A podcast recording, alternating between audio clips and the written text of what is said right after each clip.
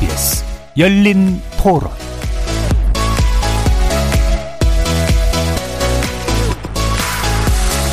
안녕하십니까. KBS 열린 토론 정준희입니다. 5인 이상이라는 그 숫자 기준으로 필요하겠지만 애매하잖아요. 숫자에 우리가 관심보다는 좀 덜 모이기, 모이는 걸 좀 금지하기. 특히나 뭐 성탄절, 연말 연시 모임 이런 게 있을 수가 있는데 모이지 말기로 갔으면 하는 생각입니다. 그 3단계라든지 정책 시행을 빨리 진행을 했었으면 차라리 좀 더 낫지 않았을까. 카페를 막으면서 식당을 안 막는 것 자체가 저는 약간 좀 그것도 이상하다고 생각을 해요. 막을 거면 다 막든가. 근데 어딘 되고 또 어딘 안 되고 거기서 또 내용이 또 결혼식은 되고 장례식장은 되는데 나머지는 또 5인 이상 안 된다 그러고 그러면 소상공인은 다 죽이는 거잖아요.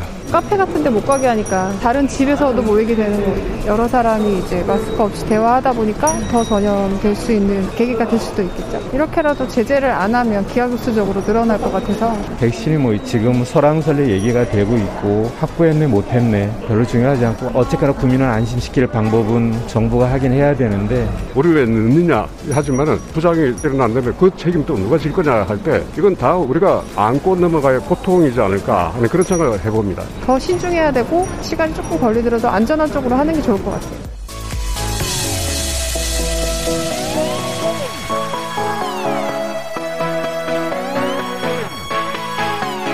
거리에서 만나본 시민들의 목소리 잘 들어보셨습니까? 오늘 토론 주제는 5인 이상 모임 금지 조치 전국 확대, 코로나 확산 막을 수 있을까입니다. 모임과 이동이 많아지는 연말을 앞두고 지자체와 정부가 거리두기 3단계에 버금가는 강력한 방역 대책을 연이어 발표하고 있습니다. 가장 눈에 띄는 건 5인 이상 모임 금지 조치인데요. 일단 내일부터는 수도권에서 시작해서 모레 24일부터는 전국적으로 확대 실시될 예정입니다. 더불어 정부는 스키장과 같은 겨울 스포츠 시설, 그리고 해돋이 명소 등 사람이 많이 모이는 주요 관광지를 폐쇄함으로써 사회적 거리두기 3단계에 버금가는 강력한 대책을 내놓은 셈입니다.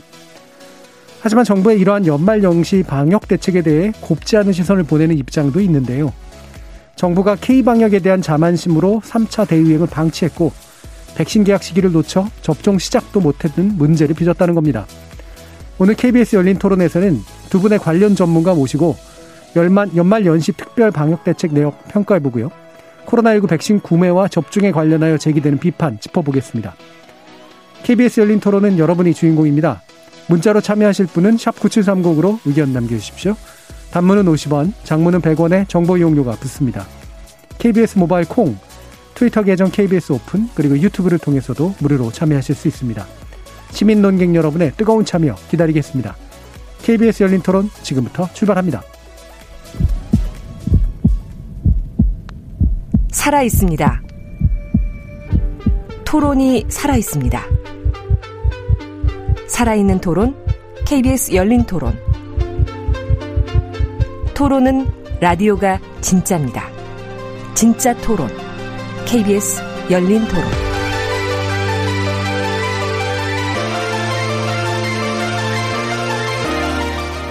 오늘 함께 해주실 두 분의 전문가 소개해 드리겠습니다.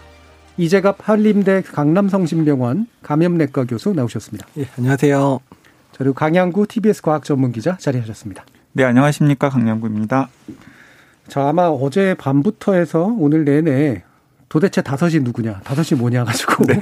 엄청나게 많은 논쟁과 논란들도 있었던 것 같은데요. 네. 뭐 5인 이상 모임 금지된 것뿐만 아니라 뭐 기타 조치들까지 포함해서 일단 이번 내용 좀 자세히 좀 가르쳐 주시죠. 장강영 기자님. 네, 일단은 포문은 서울시가 열었습니다. 네. 이제 서울시가 경기도 인천시와 함께 23일 0시 그러니까 내일 0시죠. 내일 0시부터 내년 1월 3일까지 5인 이상 실내외 사적 모임 금지 행정 명령을 발동했습니다.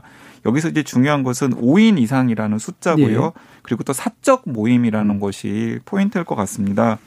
그러니까 이 행정명령에 따르면 성탄절이나 연말 연시 기간에 송년회, 회식, 집들이, 직장 회식, 워크숍, 개모임, 돌잔치, 회갑 칠순년과 같은 일체의 사적인 친목 모임이 금지됩니다. 음. 그러니까 그냥 가족만 모여 있으라는 거죠.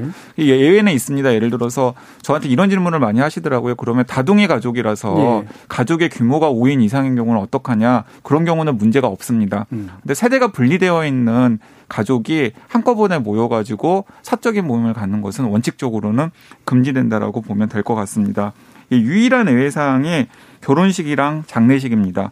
결혼식과 장례식 같은 경우에는 사, 그 현행 사회적 거리두기 2.5단계 기준인 50인 이하 허용을 유지합니다. 음, 음. 네.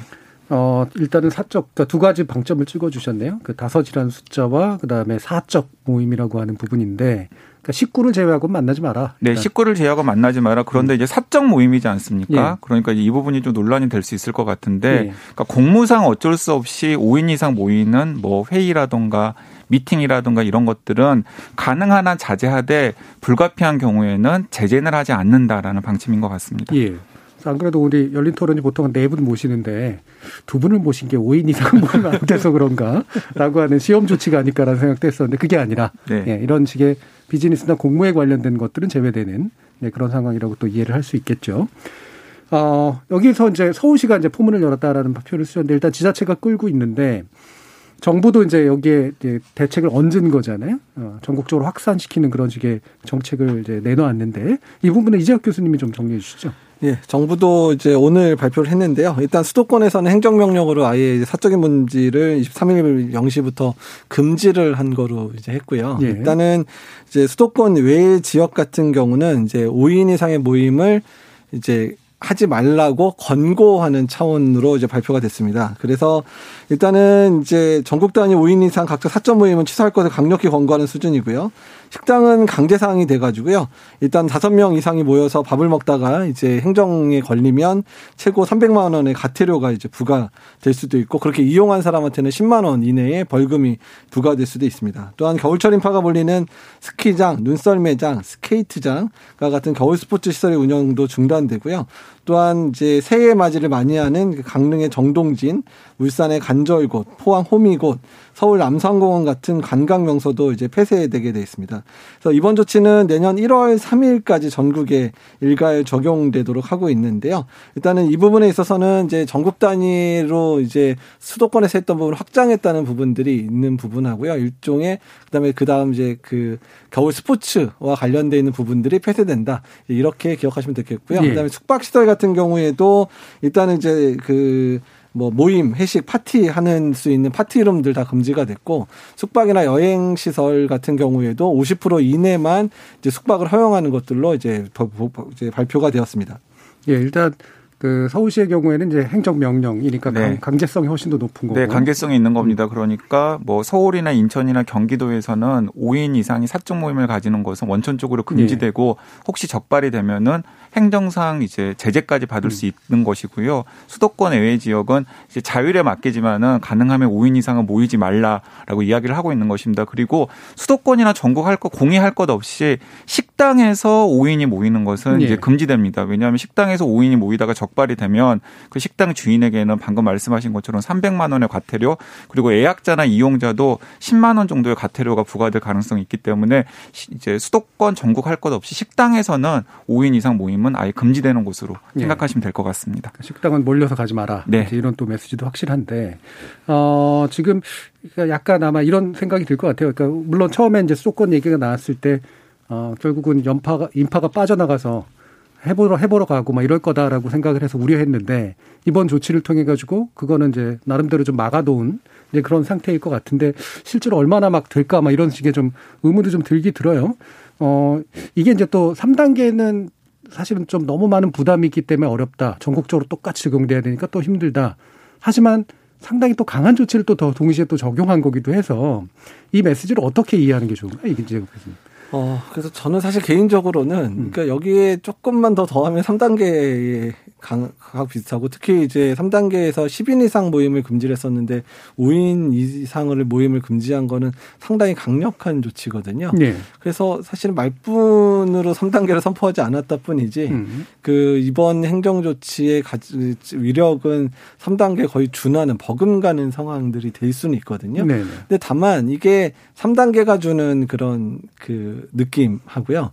그냥 특별 방역이라고 하는 부분하고의 차이점 때문에 국민들이 상당히 혼란스러워하지 않을까. 그냥 음. 3단계라고 발표를 하고 이런 거는 시행하고 이런 부분들은 뭐 경제나 이런 데 위험이 있으니까 이런 부분을 조금 제외했다. 이런 예, 식으로 예. 발표했던 게 메시지 전달 면에서는 훨씬 음. 더 강력했을 것 같은데요. 어쨌든 이번 조치는 일단은 지금 현재 아주 이제 소모임이나 이런 걸 통해서 계속해서 지금 지역사회 내 감염이 확산되는 걸 막기에는 상당히 중요한 조치를 한 거는 맞다라고 예. 평가를 해주고 싶긴 합니다. 음, 일단 또그 식당 같은 데가 사실 지금까지 계속 사실은 영업을 해야 되기 때문에 그리고 먹어야 되니까 이제 약간 어, 놔둔 측면이 있는데 이 부분에 대해서 좀 강한 조치가 들어갔는데 또 한 가지 흔히 지목됐던 게 이제 종교 시설이잖아요. 네. 종교 시설에 대해서는 사실은 약한, 약한 조치가 좀 취해진 거죠. 네, 그렇습니다. 이제 종교 시설 같은 경우는 이제 원칙적으로는 비대면 음. 이제 집회가 공고가 되고 있는데요.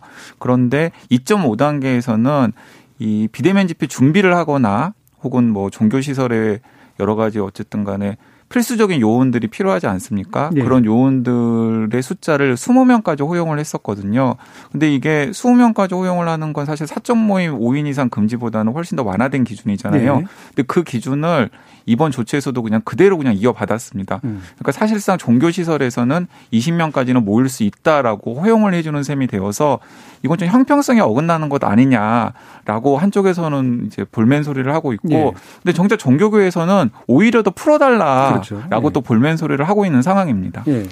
종교 종교계 압력이 계속해서 또 있었던 상태이기 때문에 아마 좀 어려움이 있었을 것 같긴 한데요. 네, 사실 종교계 같은 경우는 그러니까 지금 수도권이 2.5단계였기 때문에 수도권 20명 이제 미만이었고요. 예. 지금 전국 그러니까 수도권 제외는 2.2단계였기 때문에 좀 더 많이 모였었거든요. 예. 그러니까 50% 정도까지 모일 수 있었던 상황인데 전국 단위로 20명 미만으로 된 부분에 있어서는 이제 약간 더 조이 강화가 음. 된 거는 맞습니다. 근데 이제 그러니까 지금 크리스마스가 껴있잖아요. 성탄절이 껴 있는데 네. 이제 이제 그 개신교계나 뭐 이건 천주교회도 마찬가지로 이제 지키는 명 명절인데 가장 이제 기독교에서 가장 큰 명절에 예배를 이제 많이 못 드리게 했다는 부분들 상당히 반발이 심하고 예. 일단은 크리스마스 날은 좀 더 모이게 해달라는 그런 요청을 아마 여기저기 통해서 얘기를 하고 있는 것 같기는 합니다. 근데 어쨌든 이번으로 인해서 이제 그렇게는 못 모이게 된 것 같은데 어쨌든 종교계에서도 이런 부분들은 좀 인정을 하고 좀 따라주셨으면 좋지 않을까 생각을 하고 있습니다. 네, 사실 그런 식으로 따지고 보면은 그 봄에 석가탄신일 때도 예. 연등회 제대로 못했었거든요. 그렇죠. 그러니까 그때도 이제 방역을 이유로 이제 불교계에서 연등회를 자체적으로 음. 포기했던 음. 것으로 기억이 납니다. 그렇다면은 같은 맥락에서 그때보다 지금 상황이 훨씬 더 심각한데 성탄절 미사를 오히려 포기하는 것이 오히려 그 예수님의 이웃을 사랑하는 정신을 실천하는 것이라고 생각해 볼 수도 있으니까요. 예. 종교계에서는 그런 쪽에서는 좀 공동체를 위하는 모습을 이번에 보이는 것이 종교계 이미지 쇄신에도 더욱더 도움이 되지 않을까라는 생각이 듭니다. 예. 아마도 이제 그런 생각도 하는 것 같아요. 식당 같은 게 어쩔 수 없이 마스크를 벗어야 되는 상황이 있을 수밖에 없는데 종교시설은 제대로 지키면 가능하지 않을까 뭐 이런 생각도 하는 것 같아요. 제대로 안 지키는 곳들이 항상 그러니까. 있으니까요. 네. 네. 최근에도 뭐 이제 그 집단 그 감염이 일어나는 사례들이 상당 부분 또 종교시설들이 많아서 여기에 대해서 좀 종교 당사자들이 또 고민을 좀 많이 해봐야 되지 않을까 싶은데요. 그럼 또 한 가지 좀 지적해 보고 싶은 게 어, 아까 제가 이제 그 뛰쳐나가는 서울 수도권에서 빠져나가는 인파들을 막으려고 노력을 했던데 문득 그런 의문이 들더라고요. 예를 들면 간절곶은 안 가지만 그 옆 동네 가면 어떡하지 뭐 이런 식의 나름대로 요즘 또 SNS도 발달하고 막 그래서 서로 간에 막 이렇게 어, 어딘가로 빠져나갈 곳들을 굉장히 많이 찾게 되는데 이런 가능성 어떻게 생각하세요, 강 기자님? 예, 이게 참 고민이 되는 부분이더라고요. 저는 이제 두 가지 고민이 됩니다. 예. 하나는 무엇이냐면은 이게 지금 일괄 이런 풍선 효과 때문에 일괄적으로 지금 전국에 굉장히 강력한 공고이긴 합니다만은 5인 이상의 사적 모임을 금지하는 공고상을 내렸고 사실 식당 같은 경우에는 전국의 공이 똑같은 규제 사항이 적용이 된단 말이죠. 예. 그런데 지금 확진 환자가 계속 발생하는 양상을 보면은 수도권이 가장 심각하고 음. 그리고 전국적으로 봐도 전국의 대도시들이 사실은 문제거든요. 그리고 나중에 이제 문제가 되는 곳들이라면은 연말연시 관광지들 같은 경우도 네. 분명히 문제가 되겠죠. 근데 이제 그런 것들에 적용해야 될 방역 규제가 사실은 확진 환자가 발생하는 비율이라던가 지역사회 바이러스 밀도가 그다지 높지 않은 곳에도 똑같이 적용되는 것이 네. 과연 효과적이고 합리적인 방안인가에 대해서는 음. 사실은 한번 토론해 볼 여지는 있다라는 생각이 듭니다. 예. 그런데 이제 또 한편으로는 방금 그 질문을 던지신 것처럼 예를 들어서 주요 관광지라고 지금 봉쇄를 해 놓았는데 사실은 그 주요 관광지 옆에서 풍선 효과가 생길 가능성은 충분히 있잖아요. 그런 부분들에 대해서는 또 방역 당국과 지자체가 약간 합심을 해서 좀 더 촘촘한 방역망을 만들어야 되는 것이 아닌가라는 고민도 듭니다. 예. 이게 그러니까 사실은 지금까지 11개월 동안 우리가 방역을 해오면서 여러 가지 시행착오들을 거치면서 각 지자체마다 그리고 방역당국마다 쌓인 노하우가 있을 텐데 그 노하우들을 좀 이렇게 발휘를 했으면 좋겠는데 그게 제대로 발휘가 되지 않고 있는 것 같아서 좀 답답한 측면이 있습니다. 예. 지금 콩 댓글로 9437님이 식당의 경우 5인 이상 집합 금지면 4명까지는 같이 가도 되는 건가요? 만약 2명, 3명 이렇게 나눠서 서로 모르는 척 따로따로 앉으면 상관없는 건지 우려되는 점이 많습니다. 라고 말씀 주셨는데 맞긴 하죠. 4명까지는 괜찮고. 그렇죠. 원칙적으로 예. 뭐 가능한 상황인 거죠, 예. 지금. 그리고 네. 근데 이제 서- 그 대목과 네. 관련해서 이제 약간 방역의 허점이라고 지적을 하시는 분들이 많이 있죠. 예. 왜냐하면은 그 식당에서 꼭 5인 이상이 가가지고 집단 감염이 생겨난 건 아니거든요. 예. 사실은 두 명이나 세 명씩 가가지고 이 같이 식사를 하고 또 피- 서로 비말을 주고 받으면서 대화를 하다가 바이러스가 전파가 되면은 가정으로 가가지고 가족 간 전파가 되고 예. 그 가족들 중에서 또 지역 사회나 혹은 직장에 가가지고 전파를 시키는 사례들이 사실 통상적인 패턴이기 때문에 제가 생각하기에 식당의 기준을 4인으로 잡은 것은 식당 영업을 어쩔 수 없이 허용을 해야 되기 때문에 하는 예. 구여지책인 것 같은데 방역면에서 보면은 사실 큰 구멍이라고 생각을 합니다. 예. 그 메시지는 뭐 아까도 말씀하셨지만 이제 사적인 모임을 웬만하면 갖지 마라 그리고 마스크 벗고 앉아야 되는데 가지 마라 이제 이런 얘기인데 어쩔 수 없이 영업은 완전히 또 막을 수는 없으니까 생기는 이제 이런 난점 같은 것들이 이제 이런 데서도 나오는 것 같습니다. 자 그럼 이재백 교수님 지금 이게 어 상당히 효과가 좀 있겠다라고 하는 짐작이 드세요? 그러니까 이게 언제나 그렇지만 정책이 발표가 되면 수능도가 제일 그렇죠. 중요하거든요. 예. 국민들께서 어떻게 받아들이실 건가에 대한 부분인데 일단은 지금 확진자가 1000명 이상 나오면서 국민들의 움직임은 좀 많이 달라진 것 같습니다. 네. 많이 이제 네. 어렵구나 상황이 어렵고 또 특히 뭐 집에서 이제 사망하시는 분들 얘기도 나오고 이러니까 경각심을 많이 가지시는 것 같아서 일단 뭐 주말에 이동량이라든지 뭐 이런 것들이 많이 떨어지고 있기는 한데 그러니까 이 부분이 그 부분을 좀 더 강화시켜서 좀 더 아 국민들에게 정말 심각한 거구나를 알려주는 목적이 달성하려면 그러니까 이 부분에 대한 명확 한 이제 그런 가이드라인하고 또 명확한 정보가 국민들한테 전달이 돼야 되거든요. 그러니까 어디를 가나 이 상황들이 계속 노출이 되고 국민들 아 이런 상황에 모이면 안 되는구나 이런 상황에서는 같이 우리가 얘기도 하면 안 되고 마스크 벗으면 안 되는구나라는 부분들을 강조해야 되기 때문에 그러니까 이 부분을 국민들한테 어떻게 강조하고 각인시키고 국민들이 그걸 따르게 할 건가에 대한 충분한 이제 그런 홍보 작업들이 필요한데 다만 우리가 계속 이런 부분들을 준비를 하고 하더라도 국민들한테 실제적으로 전달이 잘 안 됐던 부분들 상당히 많거든요. 예. 그래서 이제 이 부분들을 전달을 어떻게 할 건지에 대한 고민들을 상- 상당히 좀 열심히 해야 되지 않을까. 왜냐하면 이제 24일부터 연휴 바로 시작되니까 그때 이후에는 뭐 정보 전달할 수 있는 채널들도 거의 없어지거든요. 예, 예. 그래서 이제 그런 부분이 걱정이 되긴 합니다. 예. 그러니까 실제로 그런 것 같아요. 이렇게 뭐 단계 나누고 그다음에 여러 가지 방책들 이렇게 쭉 내세우면 뭐 잘 따르시는 분들이 잘 따르지만 사람들이 메시지를 받아들이는 방식 그냥 심각도로 받아들여서 네. 심각하니까 조심해야겠다 하면서 이제 나오는 행동들이 있는데 이게 심각도를 전달하는데 얼마나 성공하고 있는지 그 다음에 이게 이제 그러면 지금 4인 5인 논쟁 나오는 것부터 시작해가지고 이게 그 심각도를 받아들여야 되는 건데 그럼 두 사, 2, 3인은 훨씬 안전한가라는 착각을 또 불러일으킬 네. 수 있는 이런 문제도 있는 거겠죠. 메시지 전달 방식에 대해서 강영 기자는 어떻게 보세요? 네, 사실 그래서 메시지 전달 방식을 놓고 따져 보면은 네. 어 예를 들어 외국 같은 경우에는 독일 같은 경우에는 뭐 봉쇄를 해야 된다라 그러면 메르켈 총리가 직접 나와가지고 시민들에게 지금의 상황이 얼마나 심각한지를 투명하게 알리면서 좀 동참하기를 호소를 하잖아요. 네, 네. 그리고 영국 같은 경우에는 보리스 존슨 총리가 나와가지고 이야기를 하고요. 그리고 최근에 뉴스에 많이 보니까 싱가포르 같은 경우에도 총리가 나와가지고 직접 시민들과 커뮤니케이션을 하더라고요. 예. 이제 우리나라 같은 경우에는 물론 뭐 정세균 국무총리라든가 박농우 장관 같은 분이 그런 역할을 하고 있습니다만은 제가 생각하기에는 이 정도 단계라면은 문재인 대통령께서 직접 나서가지고 지금의 상황이 얼마나 심각한 상황인지를 시민들께 이해를 구하고 시민들의 불 시민들이 불편을 좀 공동체 안전을 위해서 동참해 달라라고 하는 메시지 같은 것들을 좀 강력하게 전하는 것이 훨씬 더 강, 뭔가 효과가 있지 않을까라는 생각이 드는데 이 이상하게 이 코로나 19 유행 국면에서 계속해서 이제 상황이 좋을 때는 대통령께서 많이 나서시는데 상황이 안 좋을 때는 대통령께서는 항상 이제 정세균 총리라든가 박능호 장관에게 그런 메시지 전달이라는 거 이런 것들을 이제 미루는 모습을 보이고 있어서 그런 부분들이 저는 조금 약간 답답한 측면이 있습니다. 예. 저도 뭐 이 부분 때문에 꼭 말씀드리고 싶은 거는 뭐냐면 음.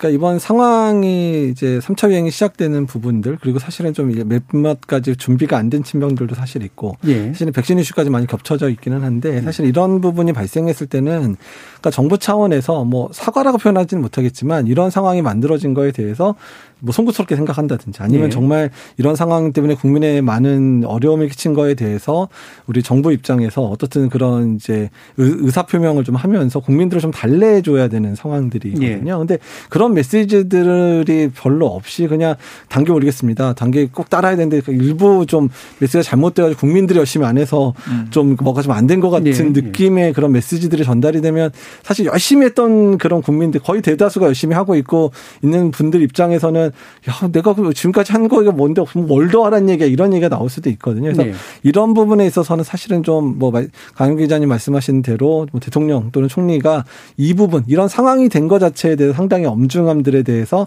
사과하고 또 그 부분에 대해서 그러기 때문에 정말 호소한다. 진짜 이번에 우리 좀 더 같이 좀 이겨내 보자. 이런 좀 그런 이렇게 좀 이렇게 감성을 좀 사람들의 마음을 조금 좀 위로할 수 있는 그런 내용들이 사실 들어갔어야 되는데 그런 부분이 메시지 전달에서 빠졌던 부분 상당히 좀 안타깝 긴 합니다. 그러니까 이제 그런 면에서 보면은 그 제가 최근에 이제 우리나라의 정치인들 중에서 가장 좀 돋보이는 사람 중에 하나는 이재명 경기도지사 같습니다. 이제 예. 이재명 경기도지사 같은 경우는 어제 그 수도권의 5인 이상 사적 모임 집합 금지 조치를 이야기를 하면서 지금 경기도의 방역 상황이 이제 이 정도까지 몰린 것은 다 제가 방역의 책임자인 제가 제대로 일을 하지 못해서입니다.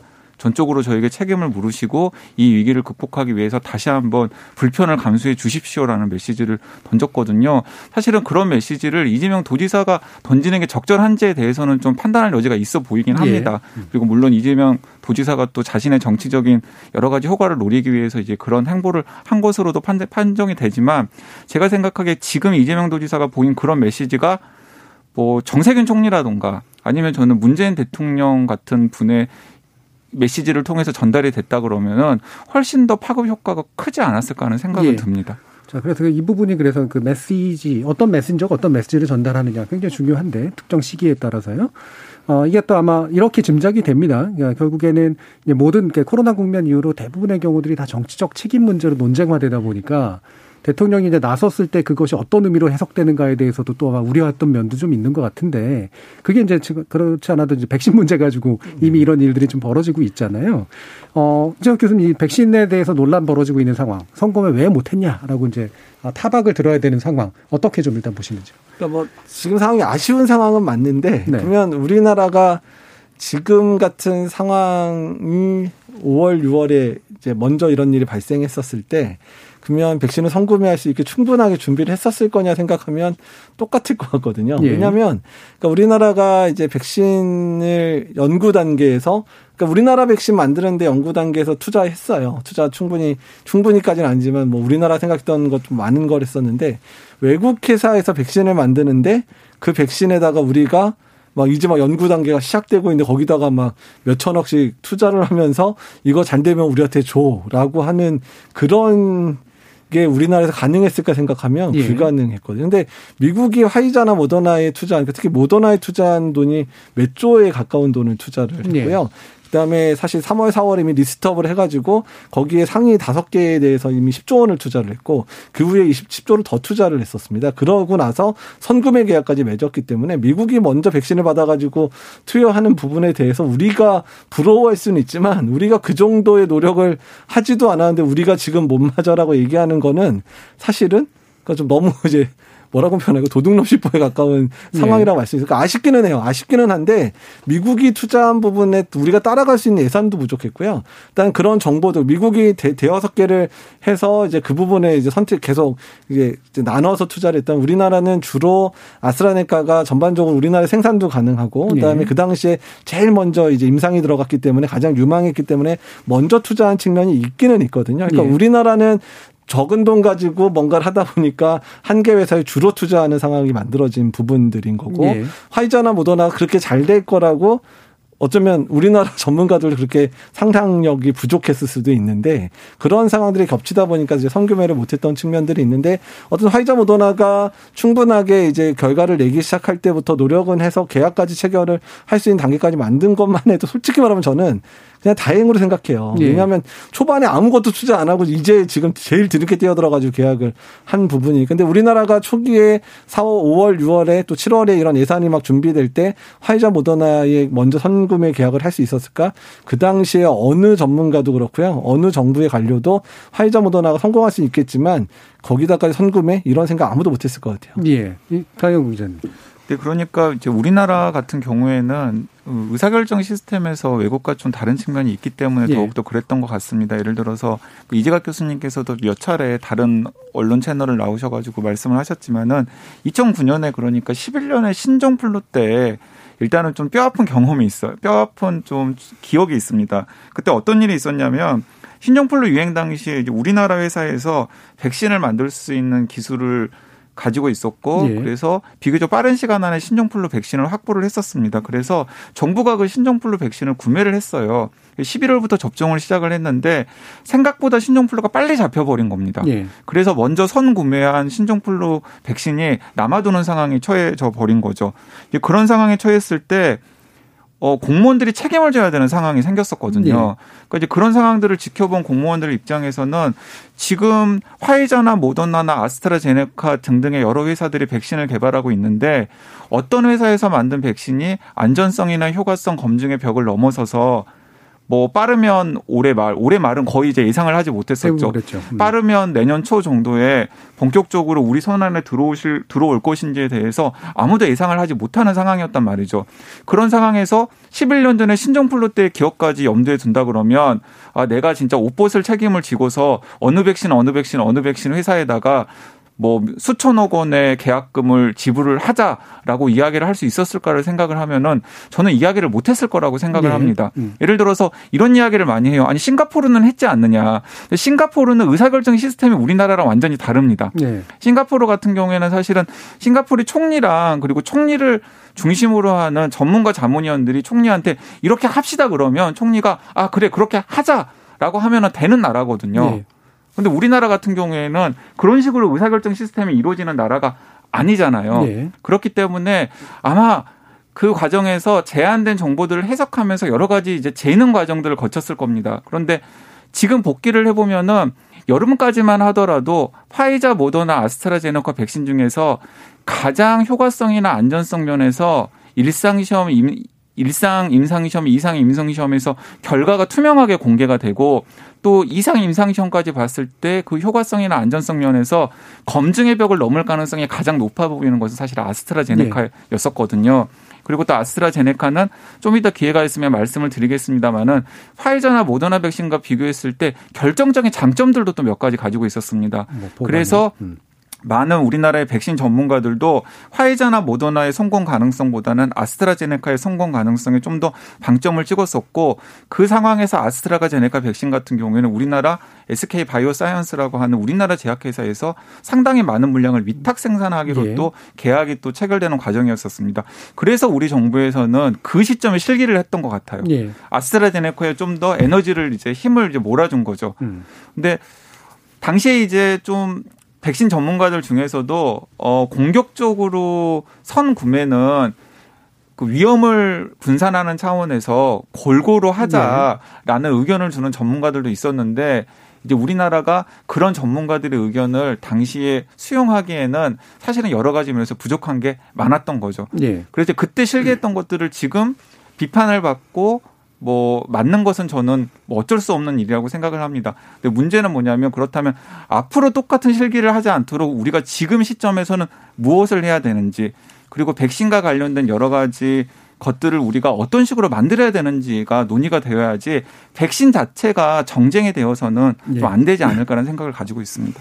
그러니까 그 자국 백신이거나 또는 자국에서 생산이 상당히 원활한 백신이 이제 아무래도 우선순위가 높고 그다음에 그 당시 의사결정 내릴 당시까지의 가장 진척도가 높았던 곳도 이제 아스트라제네카였고 그것이 가지는 장점도 가지가 네. 있었기 때문에 우리는 아스트라제네카에 이제 상당 부분 이제 투자를 한 셈인데 기타에서 갑자기 이제 좀 진척이 되면서 여러 가지 이유로 그러면서 이제 의사결정이 잘못된 게 아니냐라고 하는 이제 비판들이 지금 쏟아지고 있는 셈인 거잖아요. 사실 그래서 결과적인 비판입니다. 어떻게 예, 보면은 그렇죠. 뭐 예. 저도 이런 이런 생각을 해봅니다만은 음. 만약에 그 11월에 화이자 모더나의 그 삼상 임상 시험의 중간 결과가 효과성 안전성 면 안전성은 이제 뒤로 제쳐두고 효과성 면에서는 굉장히 좋은 곳으로 나왔는데 잇따라 아스트라제네카에서 삼상 임상 시험 중간 결과를 발표했는데 그 중간 결과 발표 내용이 이제 여러 가지 구설에 좀 휘말렸습니다.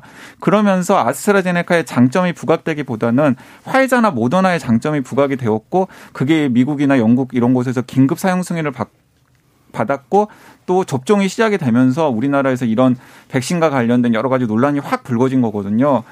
만약에 그때 아스트라제네카에서 화이자나 모더나만큼 효과성 면에서 그렇게 큰 문제가 없, 없었고 그래서 진짜 12월 안에 영국이나 미국에서 긴급 사용 승인을 받았고 우리 접종까지도 시작할 수도 있는 상황이 되었다 그러면 사실은 지금의 이 백신을 둘러싼 논란은 전혀 없고 오히려 정부가 한국 정부에는 다 계획이 있었다라는 한 수라는 식으로 들었겠죠. 예. 네 신의 한 수였다 이런 식의 또 찬사를 받을 수도 있는 상황이거든요. 예.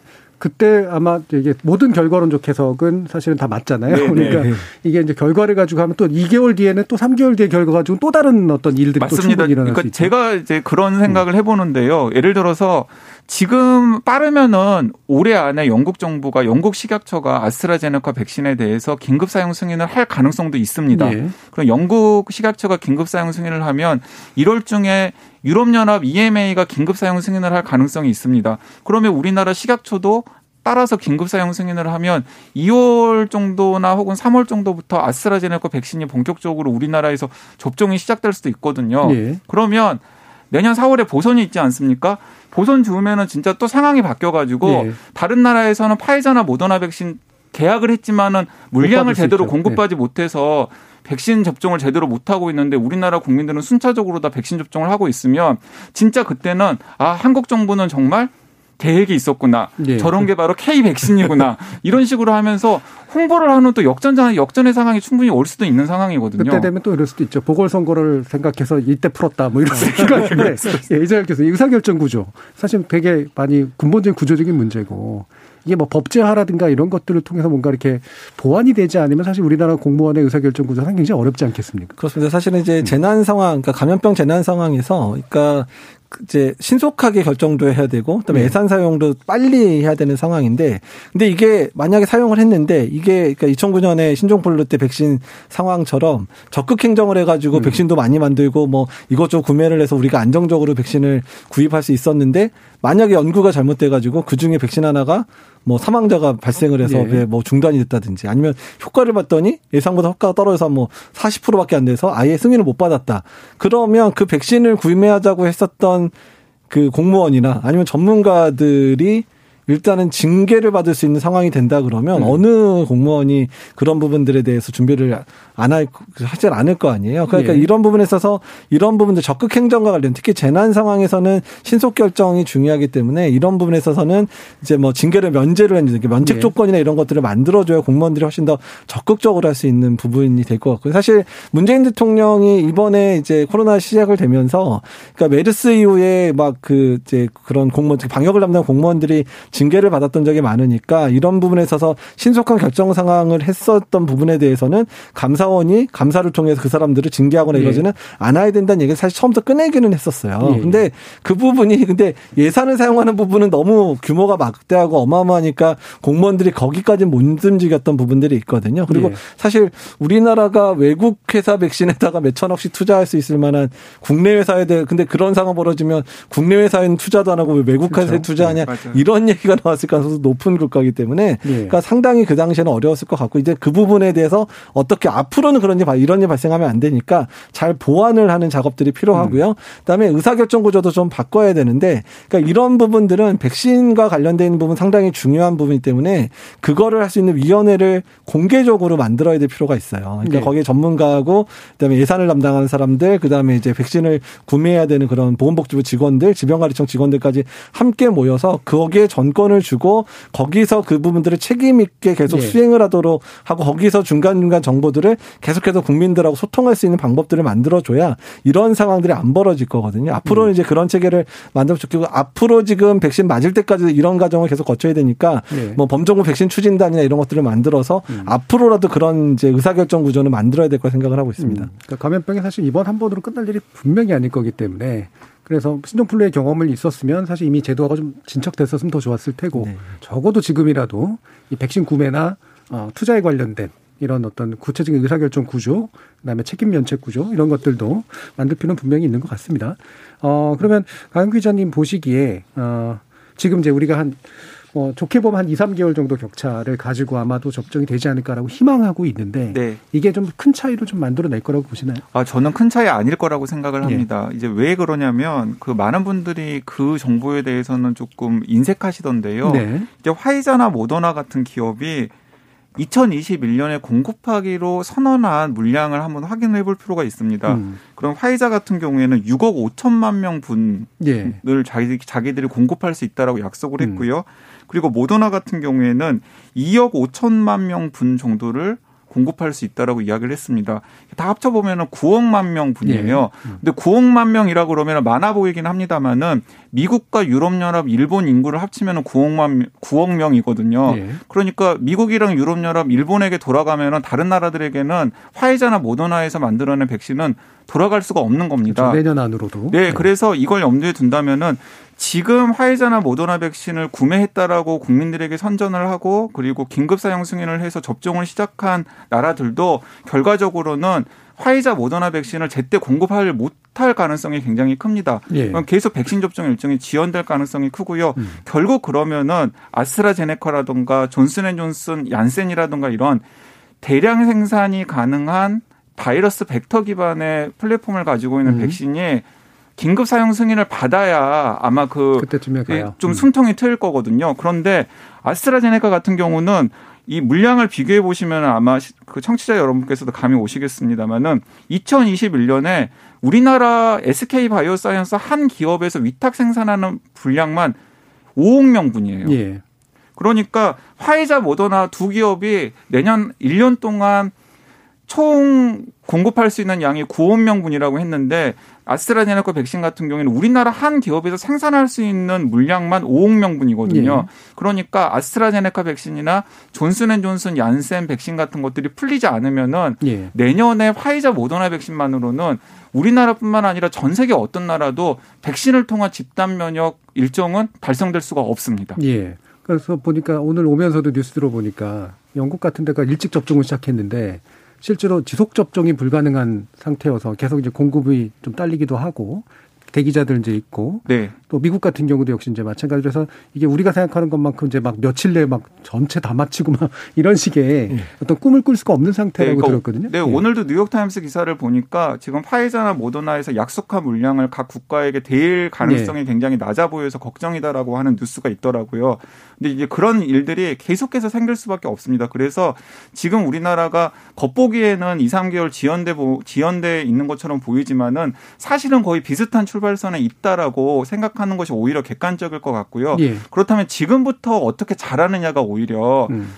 봄 혹은 여름이 되었을 때 웃을 수 있느냐 아니면 계속 울상을 짓고 있느냐를 좀 이렇게 나눌 나눌 것 같습니다. 네. 그래서 흔히- 흔히 만들어지는 이미지가 이제 미국하고 영국은 아마 내년 이제 한 초반쯤이면 다 끝났는데 우리는 그때 돼서야 이제 막 맞기 시작한다라는 불안감이 이제 굉장히 큰 건데 아니라는 거잖아요. 이제 그러니까 사실 이번 이번 겨울이 제일 이제 혹독한 겨울일 네. 거라고 예상을 하는데 그러면 미국이랑 이제 영국이 백신 접종이 먼저 시작됐다고 이번 겨울을 혹독하게 안 지낼 거냐 예. 그러진 않습니다. 사실 미국이 내년 1, 2월까지 맞출 수 있는 인원이 고작 한 2천만 명 정도밖에 안 될 거기 때문에 음. 미국 전체 유행을 잡을 수 있는 상황은 절대로 안 되고요. 그나마 이제 주로 고위험군들 그러니까 요양원이나 요양병원에 계신 분들이 접종을 해서 사망률이 낮아지는 효과 그것도 사실 중요하긴 합니다. 중요하죠. 아주 중요하기는 하지만 그렇다고 해서 미국 전체가 완전히 이제 코로나부터 자유로운 시기는 아무리 지나도 내년 여름은 지나야 될 가능성이 높아지는 부분이라 이번 겨울은 사실 미국이나 우리나라나 똑같이 고생할 수밖에 없고 영국은 예. 뭐 백신 공급량 자체가 뭐 몇십만 명 수준 정도일 거여서 영국 자체는 더 어려운 겨울 보낼 가능성이 높기 때문에 이번 겨울은 어느 국가나 다 똑같이 힘들 거다. 근데 다만 이제 앞으로 2월, 3월 지나가면서 나오는 이제 백신이 얼마나 공급량이 충분하게 공급되느냐에 따라서 그 국가의 상황들이 이제 바뀔 것 같기는 하거든요. 그래서 예. 그다음에 사실 우리나라가 주력을 하고 있는 백신들이 이제 아스트라제네카 백신이나 또는 이제 얀센 백신이라든지 아니면 노바백스 백신이라 그래서 대량 생산이 가능한 백신들을 예. 하고 있고 또 한 가지 더 장점은 뭐냐면 이 백신들 우리나라가 주로 주력으로 생각했던 백신들이 다 냉장 보관이 가능한 백신들입니다. 그러니까 미국도 지금 화이자 백신 맞으면서 가장 큰 문제가 뭐냐면 이게 영하 70도에서 접종을 해야 되다 보니까 센터 대학병원급들만 통해서 간신히 지금 접종이 가능하고 그래서 그 접종의 한계를 벗어나기 위해서 모더나 백신이 허가되자마자 모더나는 이제 이제 냉동용 20도긴 하지만 접종하기 한 달 동안은 냉장 보관이 가능하니까 네. 그래서 구석구석 전달을 다 모더나로 한 네. 상황이 되거든요. 근데 우리나라가 아스트라네카 백신이 들어오기 시작하면 전국 단위로 그냥 쫙 풀어가지고 모든 의원급에서 접종을 시작을 하게 되면 실제 물량만 제대로 들어오면 접종에 이르는 시간까지의 시간은 훨씬 더 적어질 수 있는 부분들이 있기 때문에 이런 유통 접종 방법까지 고려한 접종 전략 을 이제 세밀하게 세워놓는 게 중요할 것 같다는 생각이 예. 듭니다. 그래서 우리가 흔히 이제 퍼져 있는 대중적 이미지와는 꽤 다른 그런 양상들이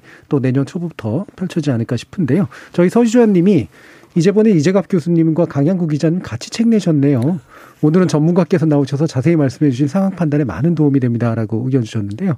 예, 두 분 같이 쓰신 책 저도 아주 인상 깊게 잘 읽었습니다. 여러분들도 꼭 읽어보시기 바랍니다. 어, 청취자 의견 준비되어 있는데요. 정의진 문자 캐스트 한번 불러보겠습니다. 네, 지금까지 청취자 여러분이 보내주신 문자들 소개합니다. 유튜브 청취자 세상 만지고님. 이번 연말에는 사적 모임 가지지 말고 그냥 집콕하는 걸로 합시다. 방역 일선에서 활동하는 의료진들이 너무 고생하고 있습니다. 이주윤님. 고통은 나누되 정부는 꼼꼼하고 치밀한 과학적 방역 대책을 수립해 주십시오. 3단계는 아닌데 5인 이상 모임 금지 조치라 대책이 오락가락 하는 듯 보여요. 3057님. 3단계 거리두기 조치 진작에 했어야지 참으로 안타깝습니다. 정부가 하는 정책이 탁상 공론이라 답답합니다. 8568님. 일부이긴 하지만 호텔을 예약해 크리스마스 파티를 열 계획을 갖고 있는 젊은이들이 있다고 하네요. 절대 안 된다고 방송에서 꼭 좀 다뤄주세요. 김숙자님, 놀러가서 코로나 확진 받을 경우 병원도 부족한데 누구의 책임인가요? 이런 사람들도 무료 치료 해줘야 되는 건가요? 5인 이상 모이면 수다 떨게 되는 경우가 많죠. 정부 탓만 하지 말고 우리 스스로 반성부터 합시다. 4185님, 코로나 백신 관련 언론들의 보도 행태가 이해할 수 없습니다. 올 독감 예방 백신 맞을 즈음에 백신 맞아서 사망했다고 온 언론이 떠들어댔었죠. 부작용이다 뭐다 하면서 말해요. 몇십 년의 연구를 통해 개발한 백신에 대해서도 부작용 우려를 표했었는데 개발된 지 1년도 안 돼 나온 코로나 백신에 대해선 빨리 접종 안 한다고 호들갑을 떠니 언론들 대체 왜 이런가요? 정부가 하는 일에 딴지를 걸지 못해 혈안이 된 듯합니다. 0995님 제발 국민 여러분 몇 명 모이느냐 인원이 중요한 게 아니라 모이지 말아야 한다는 게 중요합니다. 국민 여러분 거리두기 지킵시다라고 보내주셨네요. 네, KBS 열린 토론. 이 시간은 영상으로도 생중계하고 있습니다. 유튜브에 들어가셔서 KBS 일라디오 또는 KBS 열린 토론을 검색하시면 지금 바로 토론하는 모습 보실 수 있습니다. 방송을 듣고 계신 여러분이 시민 농객입니다. 계속해서 청취자 여러분들의 날카로운 시선과 의견 보내주세요. 지금까지 문자캐스터 정희진이었습니다.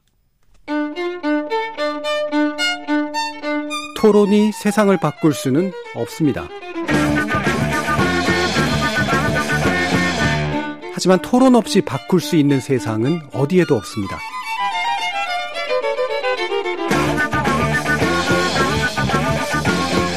세상의 선한 변화를 갈망하는 당신. 정답이 아니라 질문의 힘을 믿는 당신. 우리 KBS 열린 토론에서 만납시다.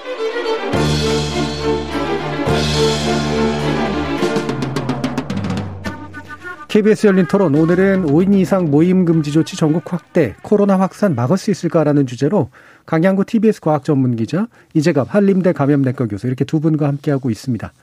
자, 2부 시작하면서 잠깐 경기도청 김홍국 대변인 전화 연결해서요. 경기도 방역 조치 내용 들어보는 시간 갖도록 하겠습니다. 대변인님 안녕하세요.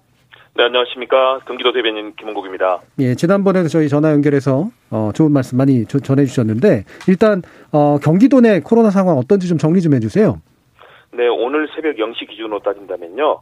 어, 전날 비교할 때 206명이 증가했습니다. 그래서 현재 12,152명으로 이제 오늘 새벽까지 집계됐고요. 어, 신규 확진자 중 60세 이상 고령자가 63명, 63명, 그래서 30.5%. 감염 경로를 알 수 없는 확진자 61명, 29.6%. 심상치 않은 상황이고요. 최근에 계속 늘고 있는 추세이기 때문에 어, 많은 우려를 하고 있습니다. 오늘도 오전 현재 시간까지 200명이 넘어선 것으로 보입니다. 그렇기 때문에 내일도 역시 만만치 않게 예. 그런 확진자가 발생할 것으로 보입니다. 잘 예. 대처하겠습니다. 자, 그럼 이제 제일 중요한 이제 조치를 꼽히는 게 일단 내일부터 시작되는 수도권에서 5인 이상 모임 금지 조치인데 아까 강 기자님이 또 설명해 주셨지만 이게 이제 행정명령이기 때문에 어, 강제성이 있다라고 어, 얘기를 들었어요. 근데 그 실제로 관리 감독하고 제재까지 가능할까라고 하는 그런 궁금증들 가지고 계시는 분들이 많거든요. 어떻습니까? 일단 감염법 어, 감염병 예방법 제80조 7호입니다. 최대 300만 원 이하의 벌금에 처할 수 있고요. 나중에 이에 대해서 뭐 시설도 폐쇄할 수 있고 여러 가지 조치가 가능합니다. 어, 실제 이 감시 감독하고 단속하는 게 뭐 만만치는 않을 겁니다. 예. 그러나 경기도 내 31개 시군 전체가 현재 다양한 그런 어, 여러 가지 문제점에 대해서 그리고 또 현장에서의 어, 방역 수칙 위반에 대해서 현재 감독을 하고 있거든요. 그러나 가장 중요한 것은 우리 국민들께서 같이 협력해 주시고 자발적으로 동참하고 있기 때문에 K 방역이 이루어지고 있다. 그리고 이재명 경기도지사께서 자주 얘기하시는 건데요. 우리는 우리 국민들 또 경기도민들의 그런 수도권 주민들의 그런 집단 집단지성을 믿고 있다. 민주적으로 같이 협력해 주시고 같이 도와주실 것이기 때문에 일단 그 부분에 대해서 전제를 하고요. 그러나 상황이 충분하게 또 어, 발, 이 그런 믿음에 어긋나는 그런 상황이 발생할 수 있기 때문에요. 야, 지속적으로 단속을 하고 또 자발적인 협조를 요청드리고 할 것으로 이- 그런 예정이고요. 어, 법적인 제재보다는 일단은 국민들의 협조를 가장 먼저 호소를 예. 하고 있습니다. 그러나 어, 불가피하게는 또 단속을 할 수밖에 없는 상황입니다. 예. 그럼 이게 이제 연말 연시 기간인데 경기도청의 공무원분들이 굉장히 고생하시겠어요. 어, 그렇죠. 많은 음. 분들이 뭐 어, 탈진하는 상태에 가신 분들도 있고요. 굉장히 힘들어합니다. 그러나 어, 국민들을 위해서 함께 하자 그리고 반드시 극복해야 된다는 그런 의지로 다들 오늘도 뭐 회의 뭐 하루에도 뭐 대여섯 차례 회의하고 현장 찾고 여러 가지 일들이 벌어지고 있습니다. 어쨌든 어, 힘들지만 열심히 하겠습니다. 예. 지금 또 한 가지 이제 그, 그, 이 조치가 나오게 된 이유 중에 하나가 이제 사실 저 병실 부족이잖아요. 이 경기도 내 중환자실 그리고 뭐 기타 병실 수급 상황 어떤지 좀 알려주시죠. 만만치 않습니다. 역시 예. 병실의 문제인데 일반 환자 병상은 10개 병원에서 현재 가동률이 88%입니다. 가용할 수 있는 병상이 73병상이고요. 어, 중증 환자 병상이 역시 문제입니다. 12개 병, 이 병원에서 총 49개 병상이 있는데요. 어, 어제까지는 49병상이 다 찼다가 지금은 한 병상이 가용되는 그래서 가동률이 이제 98%한 병상이 남아 있는 상황이고요. 수도권 전체로 봤을 때 굉장히 작습니다. 생활치료센터 같은 경우는 어 7군데 생활치료센터를 통해서 상당히 많은 그런 어, 현재 57.3%의 가동률을 보이고 있기 때문에요. 어, 여유가 있는 상황인데요. 그러나 가장 중요한 것은 중증 환자 병상 음. 그리고 또 아무래도 기다리시는 분들이 많기 때문에요. 이 부분에 있어서는 저희가 지금 어, 각종 병원과 협력 관계를 구축하고 지금 많은 병상들을 확보하기 위해서 노력하고 있고요. 그러나 상급 병원이 대부분 서울에 있기 때문에요. 경기도에는 상급 병원이 많지 않습니다. 그래서 중증 환자 병상을 마련하는데 힘든 상황인데요. 그러나 일선 병원들의 협력을 어, 요청드리고 있습니다. 예. 협력을 요청하신다고 말씀 주셨는데 이게 안 될 경우에는 의료기관이나 의료 인력을 긴급 동원한다. 이 행정 명령까지도 고려하고 계시는 건가요? 맞습니다. 그 부분 이미 어, 이재명 경기도지사께서 발표를 하신 상황이고요. 왜냐하면 지금 가장 중요한 것은 병상의 부족도 있지만은 현재 필요한 의료 인력들이 굉장히 이 부족한 상황입니다.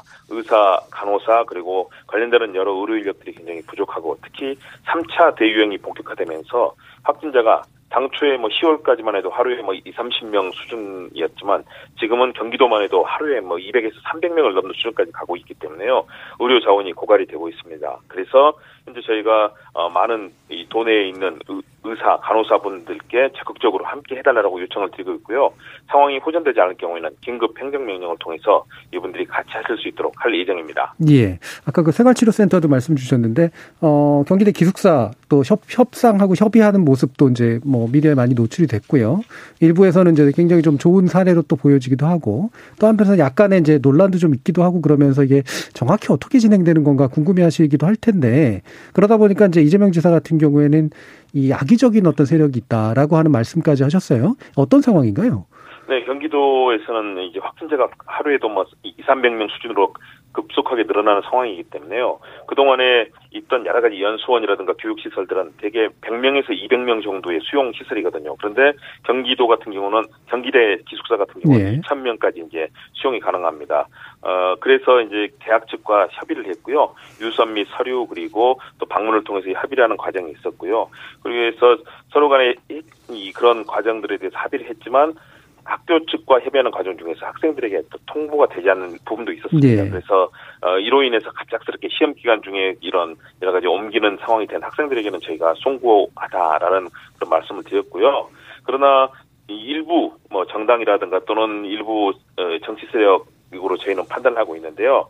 뭐 대학 커뮤니티 계정을 매수해서 허위 사실을 유포한다든가 그리고 특히 학생들을 내쫓 았다거나 또는 어, 시험이 안 끝났는데 기숙사를 비우게 했다라는 가짜 뉴스들을 굉장히 많이 유포하고 있고 이런 상황이어서 대학 측에서도 전혀 그렇지 않다. 김인규 총장님이나 또는 총학생회장 모두가 같이 아, 서로 협력하면서 문제를 풀고 있고요. 혹시 생기는 문제점에 대해서는 저희가 따로 대체 숙소를 배정하고 관련 시설도 함께하고 뭐 여러 가지 통근 버스라든가 어, 더불어서 여러 가지 이 학생들이 불만을 가, 아, 가지신 분에 있어서는 분에 있어서는 제가 어, 이에 대해서 충분하게 어, 같이 협력을 하고 있는데요.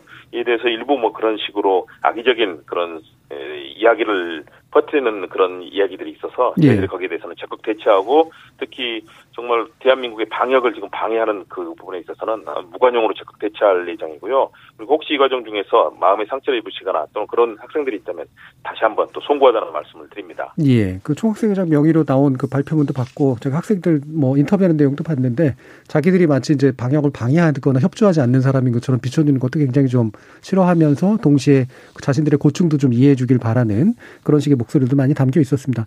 여러 가지 면에서 현장에서 좀 많이 고생 중이신데요. 앞으로도 연말연시 더 많은 음, 노력 부탁드리겠습니다. 오늘 말씀 네. 감사합니다. 학생들에 대해서 다시 한번 이해 말씀 구하고요. 저희들 경기도에서 열심히 하겠습니다. 어, 함께 힘을 모아서 잘 극복했으면 좋겠습니다. 감사합니다. 예, 감사합니다. 지금까지 경기도청의 김홍국 대변인이셨습니다. 자, 두 분 선생님들도 이제 말씀 들으셨을 텐데, 일단 당장 이제 이런 행정명령 이런 얘기 참 트럼프 대통령만 하는 말인 줄 알았는데, 우리나라에도 이렇게 많이 쓰이는구나 싶어요. 근데 이런 병원을 이제 동원하게 되는 그런 상황, 이거를 사실 약간 좀 꺼릴 수도 있잖아요. 이작 네. 교수님 어떻습니까?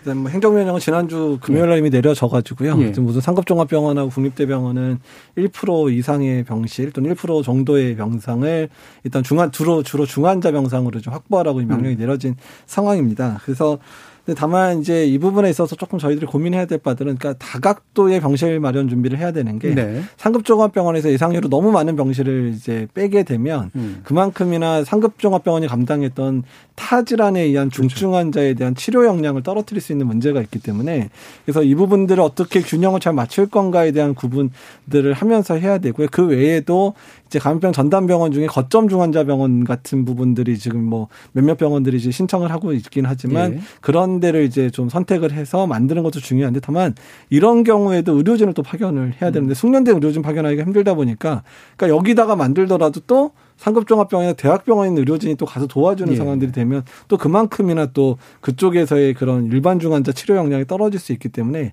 이 균형을 어떻게 잘 맞추느냐가 앞으로 계속 숙제가 될 수 있을 것 같고요. 그러니까 그래서 확진자의 숫자 자체를 빨리 줄여주는 것 자체가 음. 이런 의료 체계 자체가 버텨낼 수 있는 힘을 가질 수 있다고 이제 저희들이 표현을 하는 부분들이거든요. 그래서 예. 근데 어떻든 만약에 확진자가 너무 늘어나고 중증 환자가 늘어나면 어쩔 수 없습니다. 일단은 아주 필수적인 그런 의료 행 동, 그다음에 중환자 치료만 남겨두고 그러니까 아주 조금 좀 미룰 수 있는 수술이나 이런 것들을 조금씩 축소하면서 코로나 병실도 확충하는 작업들을 할 수밖에 없는 상황이 될 수도 있습니다. 예. 민간 병원이 마치 이제 협조를 좀 꺼리거나 안 하는 것처럼 보여지는 것이 사실은 진- 실제는 아니고 네. 그렇죠. 그러니까 이게 여러 가지 난점들이 존재하기 때문에 생기는 그런 문제잖아요. 네. 그럼 예를 들면 이재명 지사 같은 경우에 말하는 것처럼 이제 손실 보상 뭐 이런 것들을 현실화해야 된다. 이건 당연히 필요한 것 같은데 네. 이것만으로 될 것 같지는 않거든요. 근데 사실 손실보상도 중요한 게 뭐냐면 그러니까 예. 아까도 말씀드렸지만 그러니까 중환자 병상을 만약에 우리나라 중환자가 다 1인실로 된 구조가 아니니까 그냥 예, 예. 여섯 개 달라고 여섯 개만 딱 주면 되는 게 아니라 여섯 개를 만들려면 주변에 포기해야 되는 병상이 대여섯 개 이상도 있고 또 예. 거기에 코로나 환자를 보기 위해서는 일반 중환자보다 좀 더 더 많은 인력이 필요하니까 음. 다- 심지어는 이제 어떤 병원들은 다른 병상 하나를 이제 포기하고 거기 인력을 끌어다가 원래 있던 중환자 인력하고 합쳐가지고 운영을 하니까 그러니까 중환자 병상을 한 여섯 개에서 열 개 만들려고 하다 보니까 병, 병상 다른 일반 병도 하나도 문을 닫아야 되는 상황이 네. 발생을 하게 되거든요. 그러니까 이제 거칠게 그냥 이야기를 하자면은 예. 예를 들어서 그 코로나19 중환자 병상 20개를 만들려면은 일반 중환자 병상 60개 정도를 포기해야 되는 좀 음. 극단적으로 예를 들자면 이제 그런 예. 상황을 해야 되니까 그럼 병원 입장에서는 어, 기존에 볼 수 있는 그 60병상의 환자들을 포기하고 코로나19 중환자 20명만 이제 봐야 되는 상황이잖아요. 그리고 의료진도 이제 거기에 집중이 되는 상황이고요. 그러면은 이제 당연히 병원이라던가 혹은 의료진 입장에서는 그렇게 다른 환자를 보지 못해서 생기는 손실이라든가 기회비용을 어떤 식으로든지 간에 정부가 그렇죠. 보상해 주기를 원할 텐데 예. 그 과정에서의 신뢰라든가 실질적인 보상 같은 것들이 지금 11개월 동안은 사실은 좀 이렇게 원활하지는 않았었던 것 네. 같습니다. 네. 그러니까 원활하지 않았다는 건 예를 들면 계산이 좀 불, 불명료하거나 뭐 예를 들면 지체가 되거나 또는 약간 좀 얼굴 붉힐 일이 생기거나 뭐 이런 건가요? 그러니까 그런 거죠. 그러니까 예. 일단 이제 대구 상황에서 벌어졌던 예. 상황들이긴 한데 일단 지급 자체가 너무 늦어져 가지고 그렇겠죠. 병원이 예. 일단은 이제 어느 정도 환자를 보고 회복이 돼야 되는 상황인데 자금 지급이 안 되니까 예. 이제 그거를 하는데 좀 어려움을 겪는다든지 예. 그래서 일부 월급이 늦게 지급된다는 이런 문제가 생겨서 음. 그러니까 고생은 고생대로 했는데 보상 못 받았다는 얘기들이 이제 생기는 문제들도 생겼고 또한 이제 병원 이제 맡기고 이제 병상을 빼가지고 했더니 어떤 문제가 벌어지냐면 그 환자가 좀 없었던 시기에 왜 여기 병원 환자 입원 안 시키고 너네 뭐 하는 거냐라고 감사를 하겠다라고 예. 내려온 적이 있어요. 근데 예. 환자가 안 오는 거를 그래서 비워놨는데 그러더니 한 한 달쯤 있다가 아 그럼 이제 우리 환자 많이 발생 안 할 거니까 너네 일반 병사로 다시 바꿔. 그래서 바꿨는데 2차 유행 발생해가지고 일주일, 2주 만에 또 바꿨던 병상을 또 바꿔가지고 치료 병상을 만드는 이런 예, 예. 왔다 갔다 하는 작업들이 있다 보니까 그러니까 예측이 가능하면 오히려 해요. 그러니까 음. 앞으로 이번 한번 지정하면 6개월이든 1년이든 계속 이제 병상으로 운영하고 그거에 대해서 충분히 보상하겠다 그러면 되는데 중간에 환자 없다고 뭐라 그러고 또 그거를 또 이제 돈 많이 드니 보상에 돈 많이 드니까 일반 병상을 다시 보- 전환하라 이런 상황들이 두세 번 반복되니까 대학병원이나 상급종합병원 입장에서는 이거 잘못했다가는 이두저도 안 되고 괜히 욕만 먹고 또 괜히 또 받았다고 보상받은 비용 또 토해낼 수도 있는 이런 예. 상황이 드는 걸 이제 두려워하는 거죠. 그러니까 이런 부분에 있어서 정책의 일관성을 제대로 보여줘야 이제 이런 게 따라오는데 그러진 부분이 많이 부족했다는 음. 분 겁니다. 그러니까 이게 백신 구매 의사결정상에서 나왔던 문제하고 유사한 문제들이 네. 또 이제 반복되는 것 같아요. 그렇죠. 당장 급할 때는 이제 막 불붙었다가 네. 시간이 지나고 나면 이제 흔히 말해서 화장실 앞뒤가 마음이 다르다고 네. 그러니까 이게 달라질 수밖에 없는 이런 조건들인 것 같은데 이런 관련해서 또강 기자님 이게 정부가 어떤 식으로 이것도 제도화 내지 조치를 좀 취해야 된다고 보세요? 네, 일단은 그 의료계에 계시는 분들이 예. 이제 재난 수가라고 하는 이야기를 많이 하더라고요. 예. 그러니까 지금은 어, 정부가 좀 자의적으로 판단을 해가지고 아, 이런 상황에서는 얼마를 줄게, 얼마를 줄게 이런 식으로 해서 협상을 하는 시기거든요. 예. 협상을 하는 시기가 아니라 아까도 몇 차례 반복돼서 나왔습니다만은 이런 상황이 이번 한 번으로 끝나 지 않고 내년으로도 이어질 가능성이 크고 또 이런 비슷한 감염병 유행 상황이 또 다시 반복될 수 있잖아요.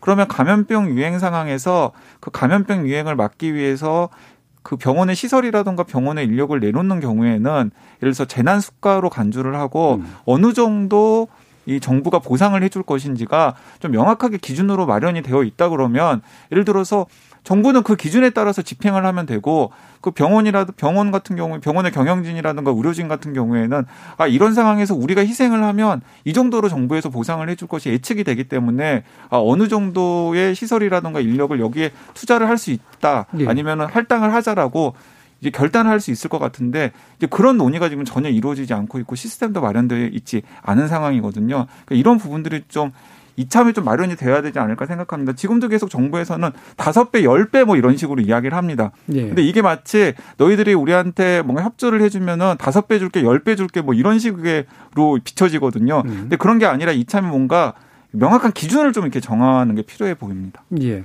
관련해서 논의에 좀 참가해 보시진 않으셨어요? 저 제가 병상 네. 보상팀 쪽에는 제가 네. 관여를 안 하기는 네. 했는데 병상 보상팀에 관여하신 분들 이 이제 얘기를 하면, 그러니까 이제 특히 긴급 중환자실 만드는 거는 사실 6월부터 시행이 됐는데, 그러니까 그 시행하는 기준 자체가 기준 자체를 명확하게 제시를 안 하다 보니까 음. 이게 이제 선정을 하고 났더니 그러니까 기준에 잘 안 맞거나 실제로 막상 시행을 하라 그랬더니 시행을 못하는 병원들이 막 예. 나오기 시작하는 문제들이 생기는 거예요. 또 할 만한 병원들은 많이 빠져 있는 그런 상황이어서 어쨌든 이런 정책을 할 때는 이제 이런 선정 작업부터 좀 명확하게 하고 선정 작업할 때 어떤 보상을 어떻게 하겠는지에 대한 명확한 그런 자료들이 나오면 실제로 선정받는 병원들이 안정적으로 병상을 운영할 수 있게 도움이 되겠다. 이런 얘기들을 많이 들었습니다. 그러니까 예. 저는 이제 미담이라던가 선의에 의존하는 것은 좀 이제 그만하자. 그러니까 특히 박 가계병원 사례 같은 네, 네, 네. 그러니까 이제 그거는 뭐 굉장히 미담이고 예. 어쨌든 예. 그런 선의의 결단을 하는 것은 굉장히 칭찬을 그렇죠. 받아야 예. 마땅한 예. 행동입니다만은 자꾸 뭐 의병이라든지 예. 뭐 선이라든지 미담이라든지 덕분에라든지 이런 건 사실 시스템으로 움직이는 게 아니잖아요. 예. 이제 감염병 유행상이 11개월이 지났으면 시스템으로 움직이게끔 무엇인가를 만들어야 될 시점이 아닌가라는 생각이 듭니다. 예, 분명히 되게 중요한 문제죠. 자, 또 하나 짚어봐야 될 게, 어, 영국 같은 경우에 이제 코로나 변종이 발견됐는데 이것 때문에 뭐 백신에 문제가 생길 것 같지는 않다라고 대부분 얘기하는 것 같습니다만 그리고 뭐 제가 논문을 그냥 스쳐만 이렇게 잘 모르니까 봤는데 아, 우려할 만은 하지만 또 너무 우려하면 안 된다라고 하는 정도인 것 같아요. 이제 교수님 이 부분 어떻게 생각하면 좋을까요? 지금 사실 중간 중간에 바이러스 변이가 뭐 생겼다, 예. 뭐몇 여섯 배가 어떻다, 예. 뭐열 배가 어떻다 이런 바이러스가 돈다고 여기가 여러 번 나왔지만 실제로는 막상 그 정도는 아니었거든요. 음. 조금 이제 바이러스 전파력이 좀 좋아졌, 좀, 세졌다, 세졌다. 이렇게 음. 이제 표현된 거 일부만 있는데 지금 영국 같은 경우는 영국 의료진들이 지금 거의 몇만 종의 바이러스들을 다 분석해서 이제 맞는 결과로 좀 신빙성 있는 예. 결과기는 합니다. 근데 그렇다고 하더라도 유행 추이 자체를 크게 변모시킬 것 같지는 않다. 전파는 빠르죠. 근데 이게 단순히 바이러스의 변인지 아니면 계절적인 차이인지에 대한 부분들에 대한 분석이 좀 더 필요할 수는 있을 것 같고. 근데 다만 가장 중요한 결론들은 치료제라든지 예. 백신의 효과는 크게 영향을 주지 않기 때문에 이런 부분들은 계속해서 저희들이 연재 관심을 가지고 계속 모니터링 하면서 국내 유입 사례가 있는지 조사를 음. 계속 하면서 대비를 해야 되지 않을까 생각이 듭니다. 예. 이게 전파력도 세고 그다음에 지금까지는 좀 덜 걸렸던 소아나 청소년들에게 전파 가능성이 되게 높다. 네. 뭐 이런 식의 지적들은 좀 있더라고요. 네, 그렇습니다. 예. 그런데 방금 이재갑 교수님 말씀하신 대로 이게 보통 변종 변종이라고 하는데 이제 변종이라고 하는 거 완전히 돌연변이를 그렇죠. 의미를 하는 네. 거고요. 이건 그냥 변형? 변이 유전자 암기 서열이 약간 바뀐 음. 거라고 변이라고 네. 이제 하는 것이 정확한 표현일 텐데 이렇게 나타난 변이가 실제로 영국의 보건 당국이 이야기하는 것처럼 유행의 양상 자체를 바꿀 만큼 영향력이 있는 것인지 아니면 이제 영국의 지금 방역 상황이 워낙에 엉망진창이기 때문에 네. 마치 그런 것처럼 보이는 것인지도 한번 좀 면밀하게 음, 따져볼 필요가 그렇겠네요. 있어 보입니다.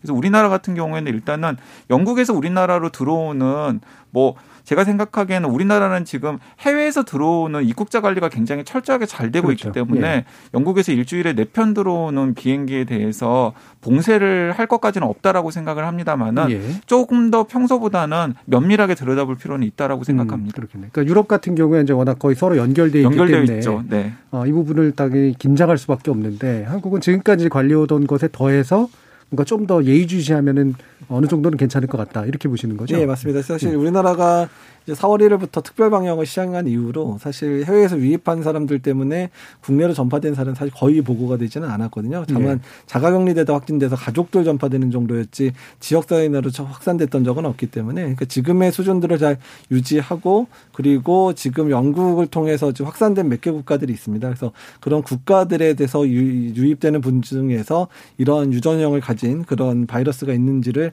확인하는 작업 정도만 하더라도 충분히 막아낼 수 있을 거라 생각을 하고 있습니다. 예. 그러면 뭐 그 시간이 다 됐습니다. 이 부분 한번 짚어주세요. 그러니까 뭐 3단계로 빨리 올리건 어쨌든 엄청나게 센 조치를 하면 어, 한 2주 정도 참으면 우리 약간 그래도 괜찮았던 시절 한 4, 5월 정도로 돌아갈 수 있어. 라고 하는 생각은 맞는 생각입니까? 아닙니까? 일단 그러지는 않을 것 같습니다. 네. 그러니까 겨울 차원의 문제, 계절적인 차원이라 음. 겨울 내내 고생을 할 것 같은데 다만 지금 어느 정도 확진자의 커브를 꺾는 부분에 있어서 영향을 줄 것 같거든요. 예. 그러니까 1000명, 2000명 올라갈 거를 뭐 500명, 600명 정도 수준을 낮춰주게 되면 의료 체계가 정비할 수 있는 시간을 네. 벌것 같다. 그래서 우리가 지내야 될 3, 4개월의 이런 겨울을 좀 더 안전하게 보낼 수 있는 체제 정비의 시간으로 삼아야 되겠다라고 생각하는 게 더 맞을 것 같습니다. 예, 강은구 기자님. 그러니까 저는 그 뭐 이런 말씀 드려가지고 굉장히 마음이 무겁긴 합니다만은 어 내년 4월 초까지는 고생을 할 각오를 좀 우리가 해야 되겠다라는 생각을 가지고 있습니다. 그러니까 지금 뭐 바짝 해가지고 유행 상황이 약간 뭐 그러니까 하루 확진 환자 숫자가 약간 주춤한다고 하더라도 계속 겨울을 지나야 되기 때문에 다시 또 방역을 조금 느슨하게 하면은 또 확진 환자가 치솟을 가능성이 있거든요. 이런 상황이 어쩐지 봄이 올 때까지는 계속해서 반복될 것으로 보입니다. 예. 그렇기 때문에 지금부터 한 3월, 4월 초 정도까지는, 그러니까 완전히 봄이 올 때까지는 굉장히 고생할 각오로 뭔가 방역에 좀 임해줬으면 좋겠다라는 마음을 가지고 있고 또 시민들도 거기에 동참을 해 주셨으면 좋겠습니다. 예. 어, 그래서 예상이라고 하는 게 뭐 쉬운 일은 아니지만, 그러니까 흔히들 아, 이렇게 바싹만 참으면 이제 막 좀 편해질 수 있어라는 생각에 참는 힘도 생기긴 하지만 그게 이제 더 큰 고통을 만들 수도 있는 거잖아요. 네. 그래서 현실적인 파악들을 좀 해야 될 것 같은데 자, 이 시점에서 우리가 이제 청취자들이나 다른 분들께 어떤 당부 말씀을 좀 해주실 수 있을지 한번 말씀 들어볼게요. 이재학 교수님. 아, 일단 이제 이번 겨울은 쉽지 않을 것 같다. 우리만 그런 게 아니라 북반구에 있는 모든 국가들이 다 쉽지 않을 것 같기는 하거든요. 근데 네.